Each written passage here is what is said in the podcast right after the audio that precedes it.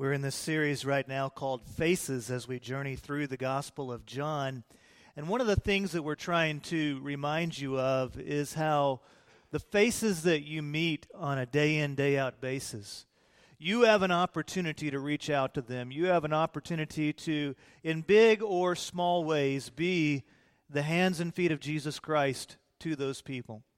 There are individuals that you pass every day of your life. They may be the cashier at the grocery store, the person that's waiting on you at the restaurant, the individual sitting next to you at the Little League baseball game, the person working next to you in the cubicle.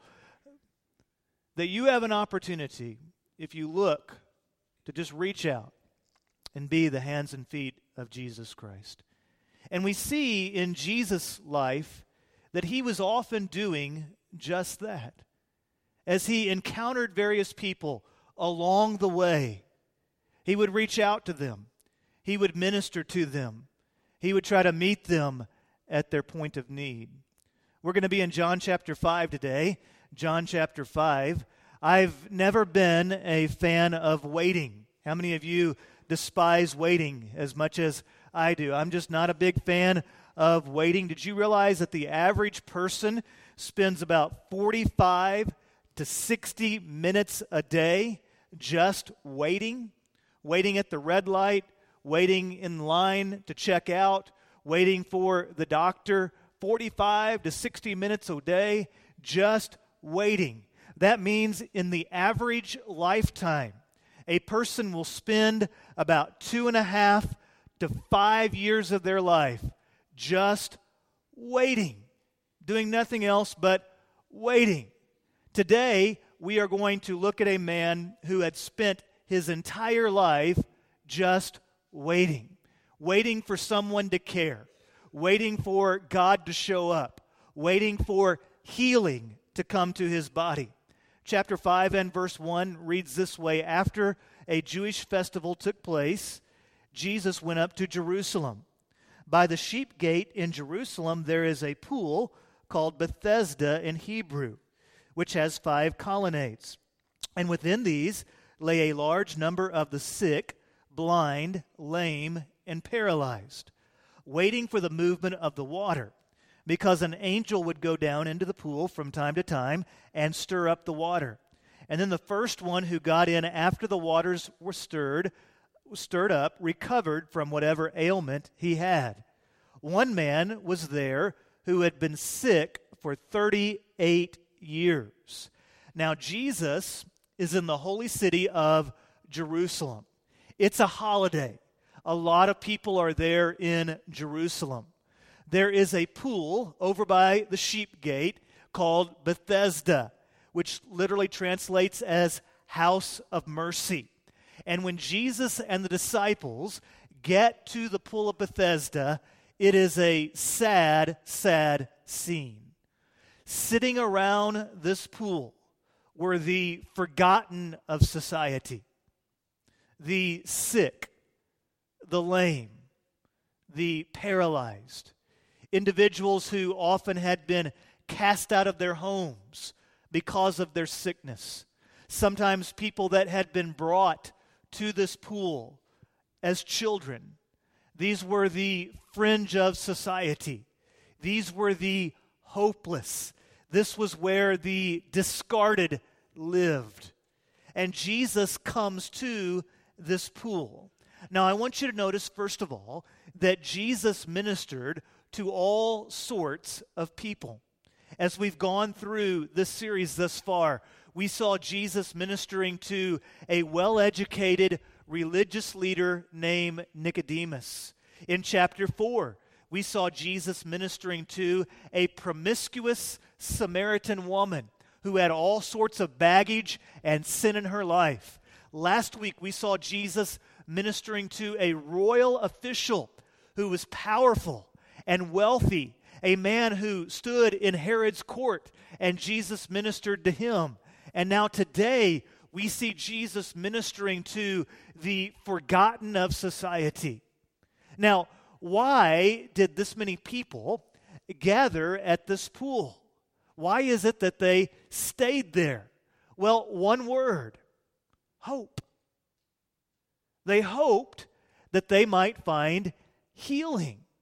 Now, if you have a uh, newer translation of the scripture, such as the NIV or the New American Standard, uh, the ESV. I, I preach out of, people often ask me, what translation are you using? I use the Holman Christian Standard Bible. I think it's a wonderful translation. If you have a newer translation of the scriptures, you'll see that there is a parenthesis uh, around the section where it talks about that they were waiting for the movement of the water. Now, let me get a little bit technical here. The translations that we have, the English translations that we have, come from these ancient manuscripts. The New Testament was originally written in Greek, and then they translated into our language.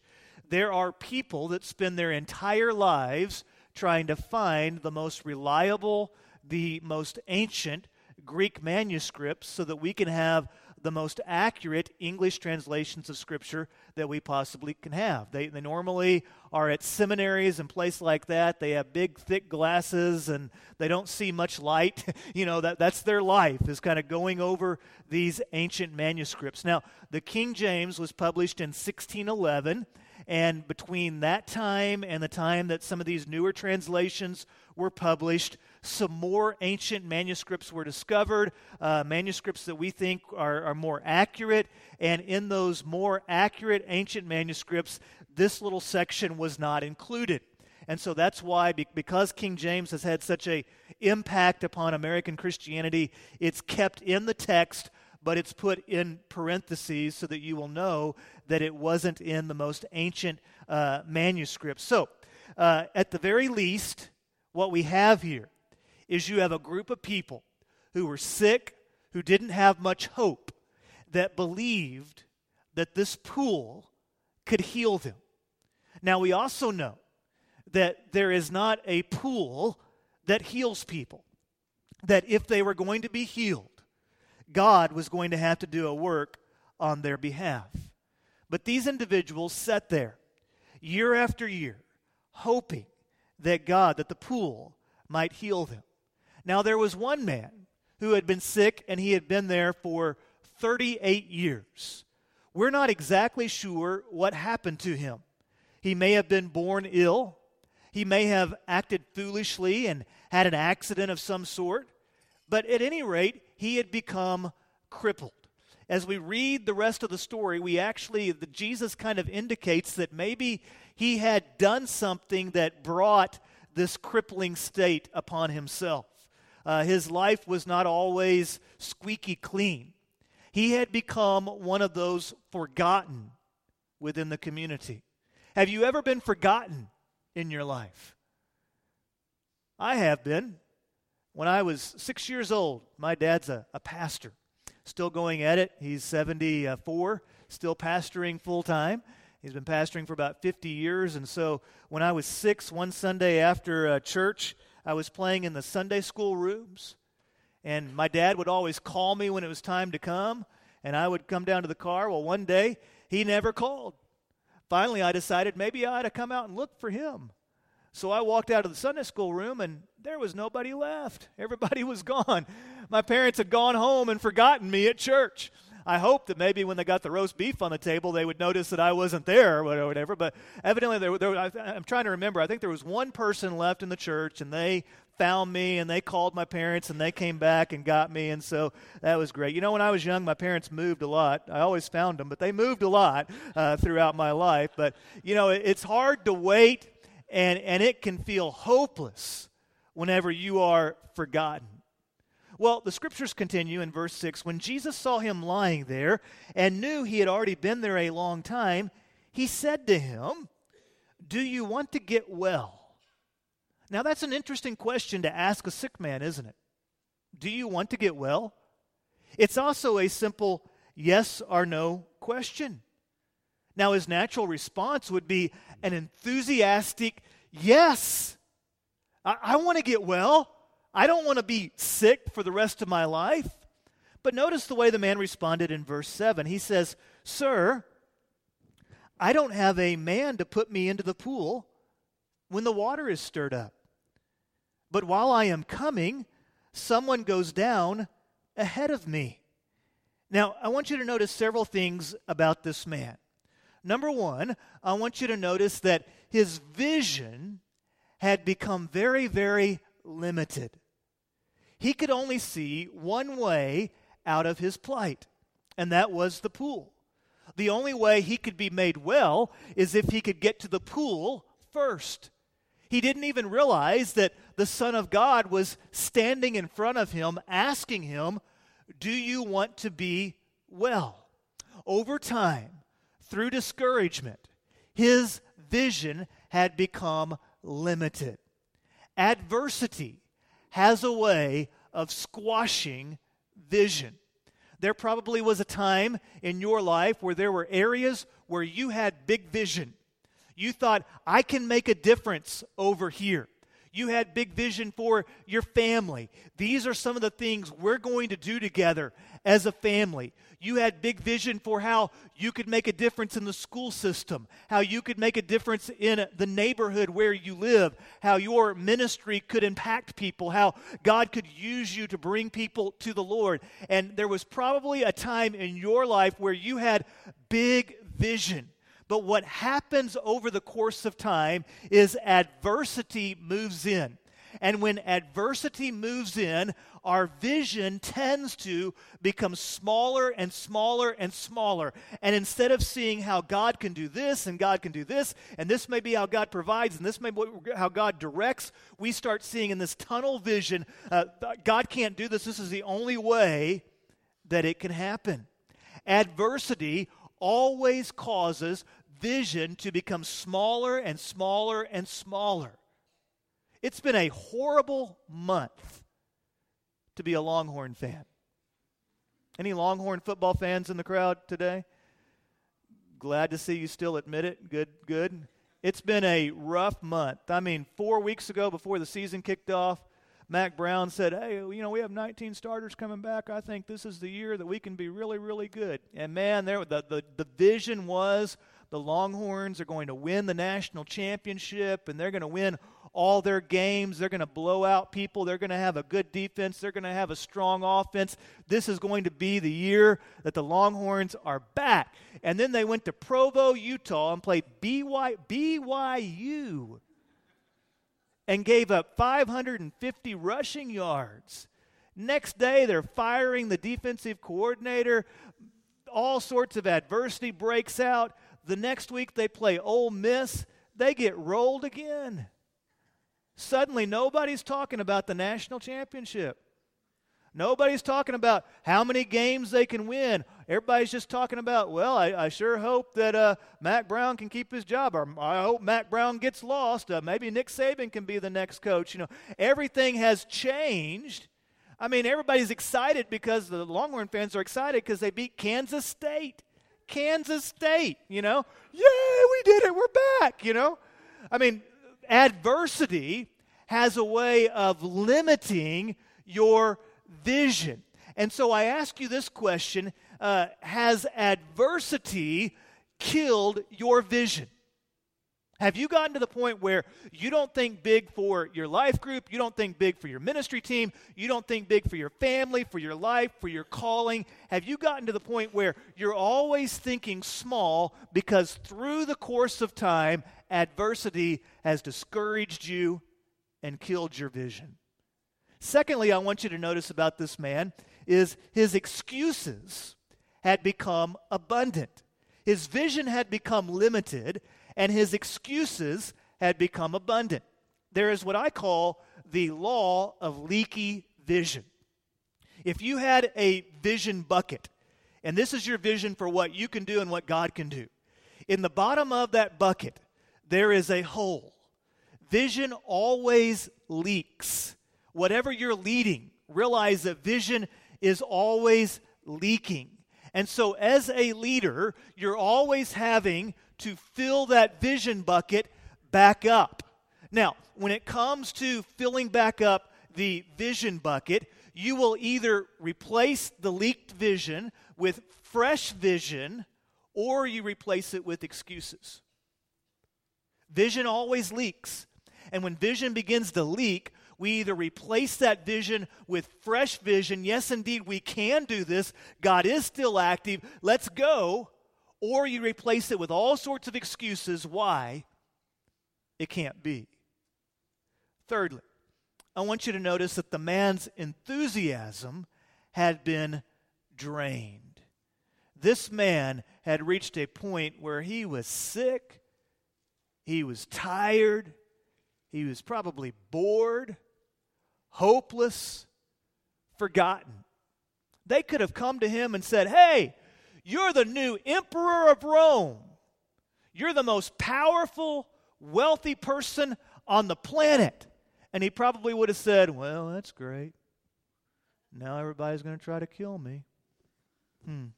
Whoopee. All of his enthusiasm had been drained. Now look at how Jesus responds in verse 8 Get up, pick up your mat, and walk. And instantly the man got well, picked up his mat, and started to walk. Now, notice also in verse 8, how does Jesus respond? With enthusiasm. He says, Get up, pick up your mat, and walk. Go back to kindergarten with me. What's the punctuation mark after the word walk? Exclamation point. What does that indicate? Enthusiasm, excitement. You see, Jesus, as he would talk to people, he frequently had passion and intensity and enthusiasm about him. Jesus was not some monotone guy, he had intensity about the way that he talked. He was like, Get up, pick up your mat, and walk. Now, the man could have said, No. Are you crazy? I've been sitting here for 38 years. Where have you been? Can't you smell me? I've been here a long time. You're telling me to get up, pick up my mat, and walk? How insensitive can you be, Jesus? But he chose to obey. And the blessing was there when he obeyed. He was healed. Enjoyment happened when he obeyed. Life happened when he obeyed. One of the small lessons here within this story is that blessing, enjoyment, life happen when we obey God and we do as he says. Now, what a miracle!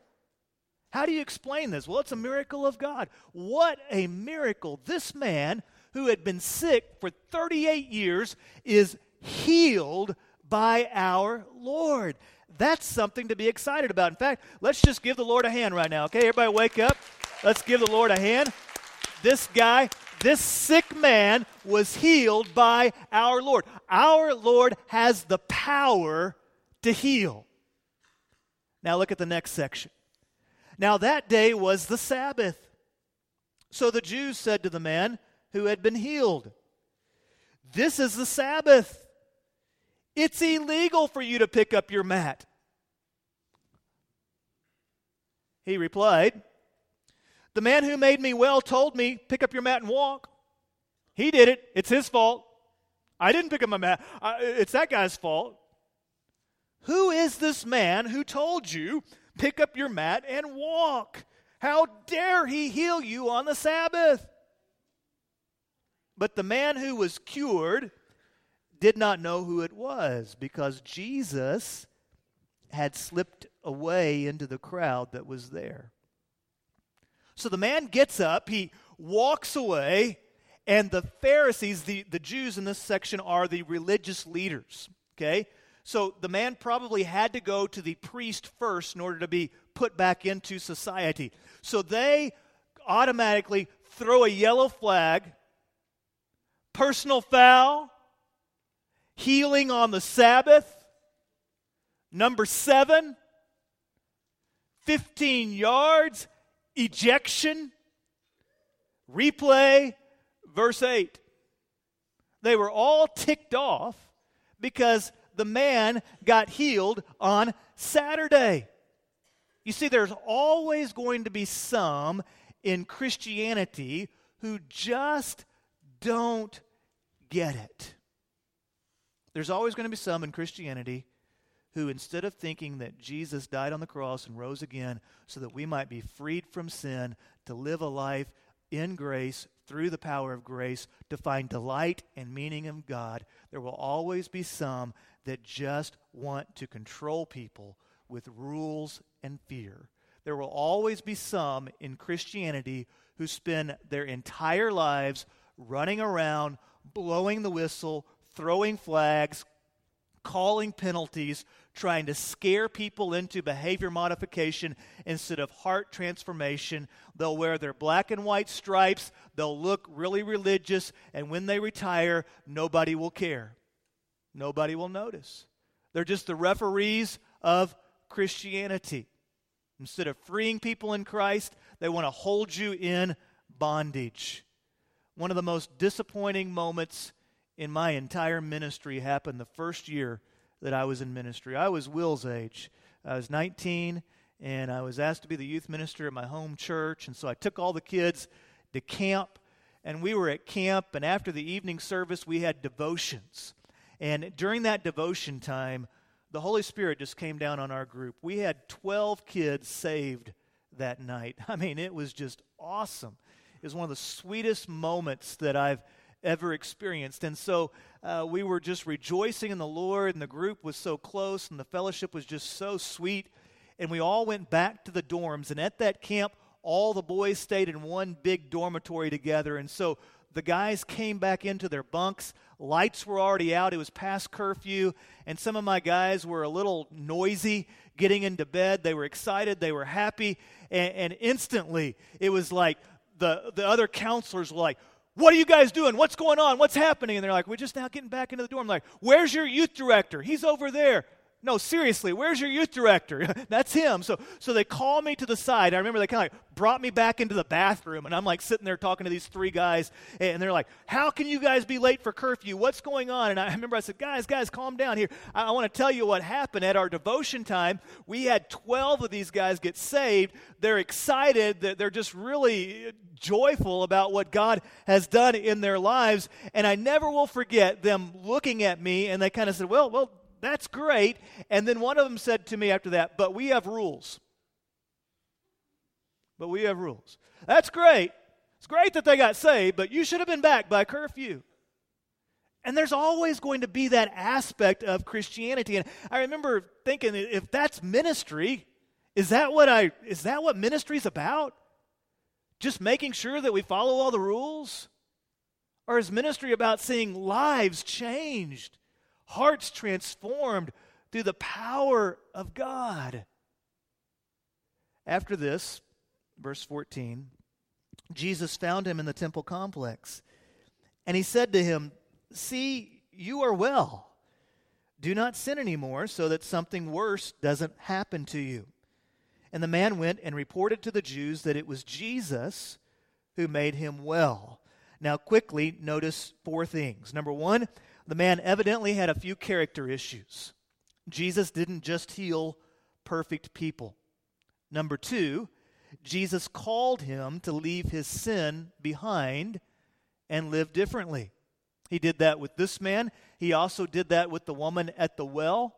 He called them out, even as he was leading them to new life, he called them out of their sin and encouraged them to live differently. Number three, there are consequences to sin.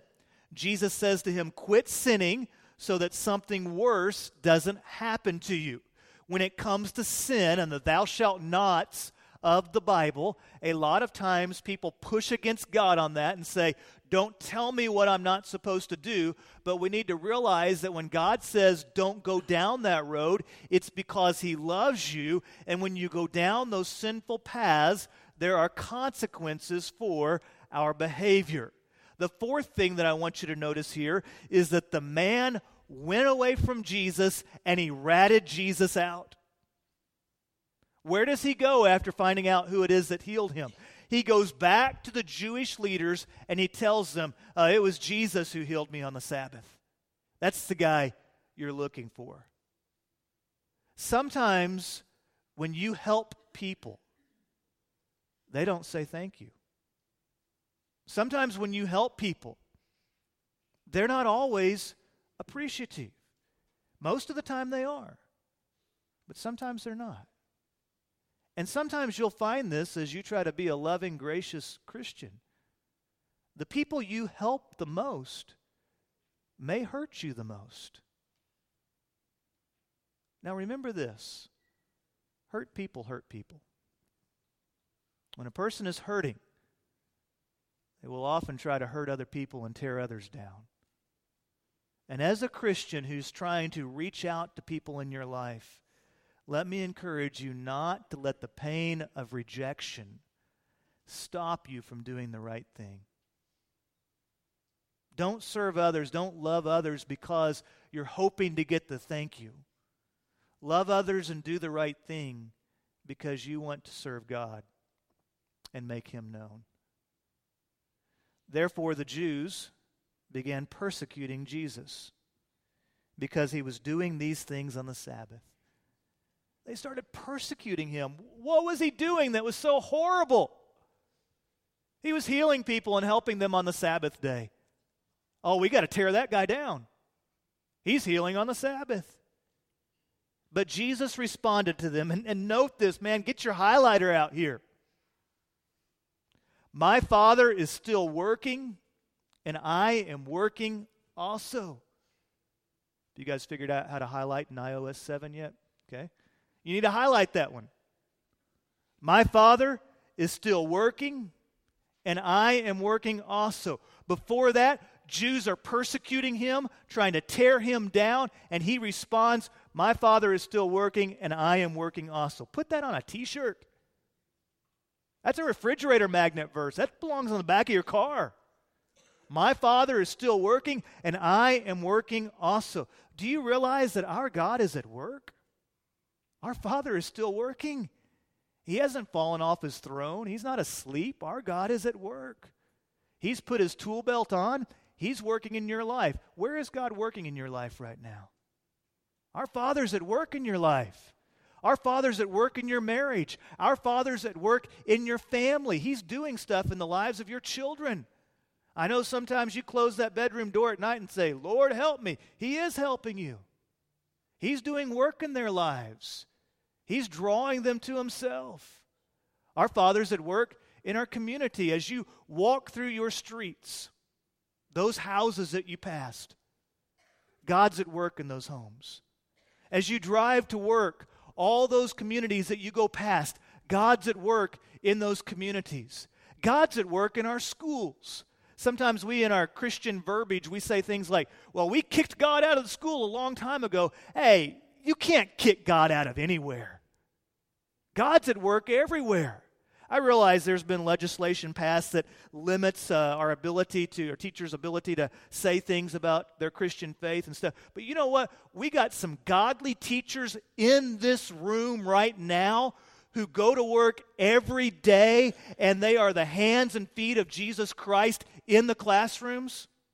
Did you know that? God is at work in the lives of these students. God's doing a work in our schools. God's doing a work in your communities. There are people in your at that little league baseball game that God's doing a work in their lives. When you go to the Kroger, there are people shopping around you that God is at work in their lives. God is still at work, and because of that, I must be working also. Henry Blackaby this week made the news because he, he went missing. Henry Blackaby, I believe, is 76, and it appears that he went out without his diabetic medicine, and he had a diabetic reaction and couldn't get the help that he needed. They finally found him. Uh, I haven't gotten to read the article, but I believe he now has some heart issues that they're going to have to deal with. Uh, but Henry Blackaby is a legend within the Christian community because he wrote a book a few years ago called Experiencing God.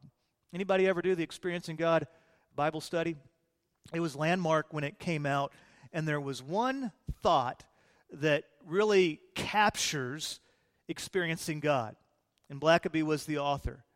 Here was the thought He said, Find out where God is working and join Him in that work. Find out where God is working and join him in that work.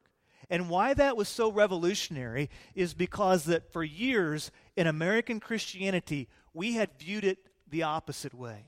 We had viewed it this way I'm at work, I'm doing things for God, and I'm going to ask God to join me in my work.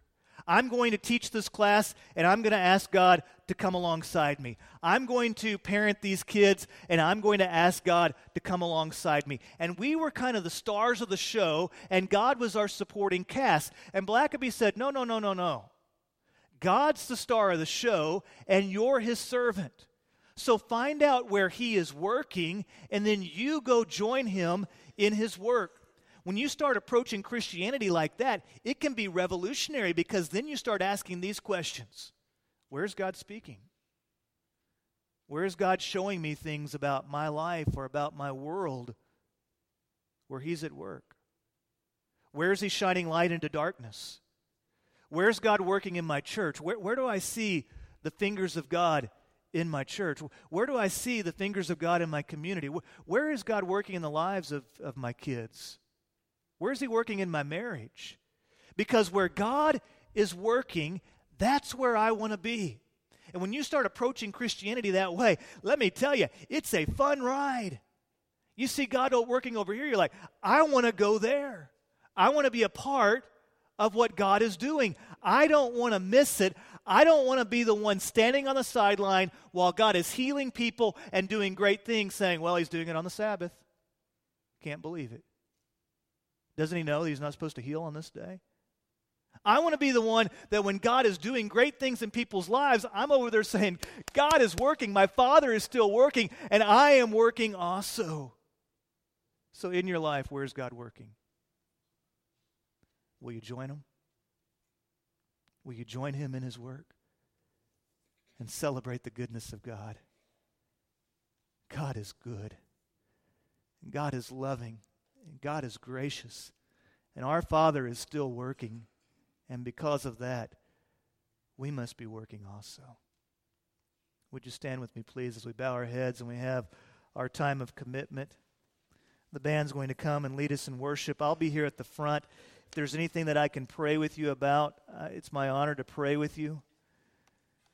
I encourage you to spend this time in worship, prayer, if you're an individual that likes to write or journal, maybe this time just needs to be spent with you writing out thoughts that God has been showing you throughout the sermon. Just respond to God however He leads. Father, we thank you so much that you are indeed at work and that we have the joy of joining you in your work. Help us, Lord, not to get so consumed with ourselves that we miss you. And Father, help us not to have a vision that becomes squelched through adversity. Help us to dream big for you. Help us to see just how great you are and how magnificent you are and how you are changing people from the inside out. And Lord, I thank you for the work that you're doing in my life and the life of my family and the life of this church to change our hearts and to turn our attention towards you. So help us to turn our eyes upon you and to realize just how strangely dim the cares and concerns of this world grow when we focus on you. Thank you for sending your Son, and it's because He lives that we live. It's in His name that we pray and worship. Amen.